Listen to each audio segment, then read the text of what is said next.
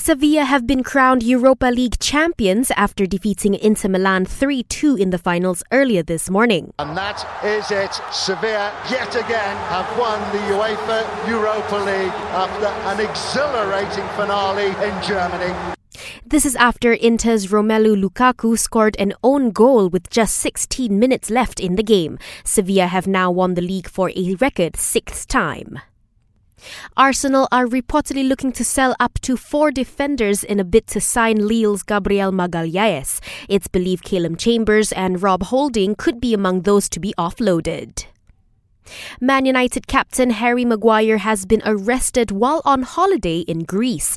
Police say Maguire, along with two other Britons, were allegedly involved in an altercation with cops there. And organizers say any team members who test positive for COVID 19 twice within one week of the Tour de France will be removed from the race. Watch the best spotting actions only on Astro.